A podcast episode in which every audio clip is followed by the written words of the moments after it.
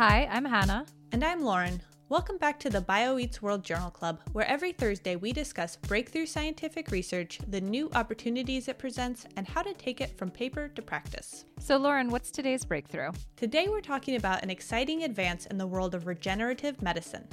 This work was done in the lab of my guest, Professor Anthony Atala from the Wake Forest School of Medicine, and his team created an engineered uterus that can support live births. Wow, an engineered uterus. Are we actually at a point, though, where an engineered uterus could function like a normal one? Incredibly, yes. But this is no simple feat. The uterus is a complex and multifunctional organ, and it took nearly 18 years to achieve this remarkable result. Our conversation covers how they engineered these uteruses and tested them in rabbits, the next steps for moving into the clinic, and I ask about one fascinating potential future application of this technology. We start with Dr. Atala explaining all the roles that these re engineered uteruses needed to fulfill in order to function. The uterus is an amazing organ. It goes through amazing transformations during a nine month period where it increases in size and it brings in all this extra nutrition, vascularity, just to support the development of a baby. And at the time of delivery, it has different functions in terms of contraction. So there are all these things that go on with the uterus that allows a baby to develop and be delivered safely. It's the fact that it has so many different functions and that it changes throughout pregnancy must be a special challenge when regenerating a uterus. So, what kind of progress has been made in using regenerative medicine to repair or replace uterine defects? when it comes to regenerative medicine, the goal here is really to try to engineer a uterus using the patient's own cells. The concept is you go into the patient, you take a very small sample of tissue, less than half the size of a postage stamp, you would expand those cells outside the body and then create a new structure that you can then implant back into the body to basically form a new uterus that will do what the normal uterus is supposed to do. So, what are the key benefits of using a patient's own cells as opposed to uh, maybe like an embryonic stem cell line? You know, and it's critical. Uterine transplantation has been proposed and has actually been done in patients. And that is where a uterus gets transplanted from one patient to the other. But of course, when you do that, it requires anti rejection medications. So by using the patient's own cells, you really are getting rid of all the rejection issues. And the major thing is that a lot of these uterine abnormalities are structural abnormalities. It's not the right size, not the right shape, etc. So it's not the cells that are the problem, it's a structural element. And the engineering for the uterus is creating a structural element that can really withstand a pregnancy. That makes sense. As we mentioned, this uterus is a very complex organ, and it's not just the cells that make up the uterus, it's also the size and shape of it that's critical to its role in supporting a pregnancy. So, when you're thinking about a regenerative medicine problem, and your lab has worked on regenerating a lot of different types of organs, what are the building blocks that you have to work with? We've been working on this organ for over 18 years, believe it or not. And at the end of the day, the basic elements of what makes the organ are the cells that reside in the organ and the matrix or the glue that keeps the cells together. The concept is really do all the cell biology that we can to make sure that your starting material is going to be reliable, and then how to put those cells together to actually create structures that can develop into normal tissue and by doing so, you need this extracellular matrix or the glue again that binds these cells together. And to do so in a very organized manner to make sure that you're going to get the same results every time. So you mentioned that you've been working on this problem for 18 years. Was it the cells or was it the glue that tripped you up or something about the combination of it? What was the cause of the long arc of this project? You know, it's actually typical for us to take that time to create these structures for patients. So we've been at it now for about 30 years, and we now have implanted a whole number of tissues into patients, including engineered bladders and skin and cartilage and vaginal organs and urethras, for example. And so it's really about the same timeline in that you need to do the cell biology getting those cells to grow, getting to be organized, it takes time. You know, it's basically recapitulating what the body does. And it's not like we're discovering anything because the body already developed the uterus. It's really rediscovering, in a way, how to replicate that outside the body so you can have a successful outcome. I love that framing of it's not discovery, it's recapitulating what nature already does. So, one last question about the background of the study is that it uses rabbits. And most of the papers that I've covered on Journal Club so far with model organism, it's mice or rats. So, what's the benefit of doing this type of research in rabbits?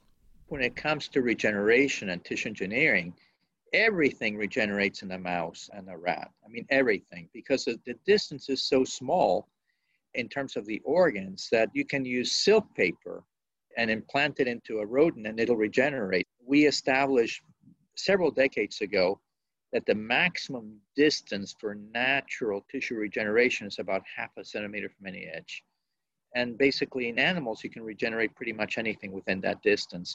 So, you really do need critical size defects to show that what you're doing with your cells and your scaffolds are, in fact, responsible for the regeneration of the tissue and it's not just the natural ability of the rodent to regenerate that's actually making it happen because you need an animal model that is really applicable to the human experience. I see. So it's not necessarily something about the rodent cells that have this extra regenerative capacity. It's just that they're small. And so if you make a, a defect in that, all they need is like a little bit of scaffold and the cells can regenerate. Exactly. And actually, it's the same in humans. I always give the example that someone may cut themselves shaving and it bleeds like crazy, but a week later there's no scar, right? But if you have a larger defect in that human, then you do have a scar because it does not regenerate. And so it's the same thing in a rodent model, right? A rodent will regenerate because it's a small tissue, it's a small organ. When you get to the rabbit or beyond, those defects are more like the human. You really do need additional healing capacity just than the distance or the size. So now that we've got that background on the problem that you're setting out to solve, which is regenerating and replacing a uterus in a rabbit model uh, using this regenerative medicine techniques, and we mentioned that the building blocks of regenerative medicine are these scaffolds and the cells. So let's start by discussing the scaffold. What were the desired characteristics that you were looking for when selecting from your various arsenal of scaffolds that you have? Yeah, we have a family of over 20 different uh, materials that we use, and we mix and match these to recreate the structural elements and biomechanical properties of a tissue we're trying to replace. Because if we're trying to replace a piece of bone, for example, it's going to require a very different biomaterial than if we're trying to replace a uterus, right? One's going to be, you know, needs to withstand pressure at, at different levels one is more elastic. There are different properties. In this case, we were looking for a material that would be able to withstand thicker tissues and that would uh, keep its rigidity for the tissue, but also would have the elasticity necessary to grow over time. So that's the scaffold. It needs to be rigid yet flexible. And then tell me about the cells and how you combine those two to make a kind of integrated unit that you could surgically deliver back into the rabbit? The uterus, histologically, is composed of two major cell types endometrium and myometrium. Myometrium is mostly muscle, which is the outer layer of the uterus, and endometrium is really where all the lining cells are that really cause all the hormonal changes that occur throughout pregnancy. The endometrium is reacting to those hormonal changes. The process is we take a biopsy a small sample of tissue, we expand the cells outside the body, and we then create the scaffold. We coat the outside with the muscle cells or the myometrial cells, and we then coat the inside with the endometrial cells, which are the lining cells. And so we create this three dimensional structure that has the same organizational elements that the normal tissue does and we then let that mature over time. I see. You're not just seeding cells into the scaffold, you're actually seeding the layers of the cells so that they grow out and recreate this complex structure. Absolutely. When engineering these structures, we're creating these one layer at a time. to create that tri-layered structure that's required for this particular organ. So you've got these implants and you're going to put them into rabbits where you've resected their uterus. What are the key characteristics that you're looking for to confirm that this implanted new uterus is creating the structure that you want? So you really do require very good controls for these types of experiments, right? Because we really want to make sure that the scaffold and the cells that we're putting in are truly responsible for the regeneration of the normal organ. So in this particular study, we used the experimental rabbits where we replaced the uterus with the scaffold with the cells. But then we had a separate control group where we replaced it just with a scaffold alone with no cells.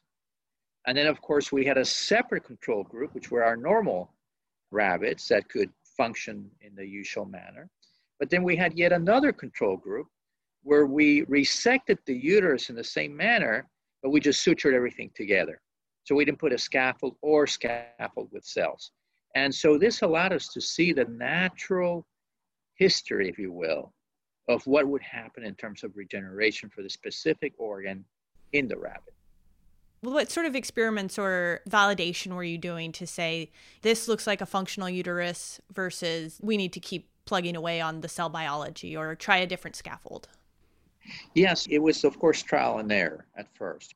But then what we do is we really track these in animals and make sure that they're developing normally, that they do form the trilayer structure, that they're forming the tissue the way we want it, right? What does a normal uterus do? The normal tissue has these estrogen receptors, these progesterone receptors, they have these secretory glands called uteroglobins. And so we're making sure that the uterus is developing the metrium and endometrium in the same manner, including the glands, and that you're responding to the hormonal cues that are necessary. The ones that were implanted with a scaffold alone did not do well at all. They basically fibrosed, they strictured, they contracted over time, and they did not lead to any normal regeneration of the uterus. Right. Those validations are critical. And, and as you said, you know, you started with a lot of trial and error and worked your way towards getting something that looked like the natural uterus. But the most critical way to tell if you have recreated the uterus is to see if they can support a pregnancy. And that was the exciting result in this paper. Can you walk me through what that experiment looked like and what you found? Absolutely. So, after knowing that these tissues really did form normally, the final test is pregnancy, of course. So these animals were mated, and we were able to see that the engineered uterus was able to support conception, it was able to support embryo implantation, and it was uh, able to support fetal development all the way to term, including life delivery of a viable fetus that was normal. And we were able to reach a pregnancy rate in about 30% of these. I mean, just that list of the number of things that had to go right with this re engineered uterus from implantation, that, you know, incredible interaction between the fetus and the mother, the placentation, and then important contractions and birth of the pups. That's so incredible that that was able to be regenerated and recapitulated. Let's talk about the next steps. How do you take this research from paper to practice? What are the key next hurdles that you need to cross? We still have a lot of work to do. This is just a proof of principle study. To get this to a human, it really does require even larger animal models, right? And the advantage of the large animal models then becomes that you're not really uh, having to worry as much about the surgical aspect of these implants because the smaller they are, the more problems you get from the surgical implantation, right? Because you're dealing with smaller structures. Whereas as you go to a larger animal model, you have a better representation of what you would expect in a human. So we have to just be sure that these technologies are able to be replicated and that they can keep doing what we would expect them to do time and again in a safe manner. So, what kind of conditions could a therapy like this be used to treat? for this particular technology, any type of uterine infertility, and really when you're talking about infertility, you're talking about either ovarian dysfunction or uterine dysfunction or both. There's a lot of solutions for ovarian dysfunction, but there are many less so for uterine dysfunction. We don't have the ability to make a congenitally small uterus larger today. We don't have the ability to repair a didelphys uterus, one that developed into two separate structures that cannot be really connected because it's not large enough. You know, the option would be take it out. Well, we don't want to take it out. We want to leave it in and repair it using our engineered uterine tissue. There are conditions where there was a uterine malformation where the uterus never really formed very well, but there is a rudimentary structure. So we can go to the rudimentary structure, take a biopsy from that rudimentary structure, and create the majority of the uterus or the whole uterus for the patient. So there are many, many options that could be available if this technology worked. So this is really could address a unmet clinical need. Definitely. And that is why we really aim towards this particular problem. As I've talked to people about this research, there's kind of a sci fi application that keeps coming up, and that is ex vivo pregnancy. So, gestating a baby outside the mother. Do you think this research could be used as a first step towards that? You know, it's very sci fi, like you said it. But you know, with there's one thing I've learned in science is that you never say never. Yes, you know, you never know where research goes and how that information is going to turn out to do something else. And of course, we use that all the time. We're very thankful to those who came before us, who made advances with cell biology embryologic development, all the things that helped us to do what we are doing today. And we hope that we are able to help others in the future as they pursue other areas of research. Right. What's the basic biology of today could be the applied science of tomorrow, and you never know what we need in the future. Absolutely. Fully agree.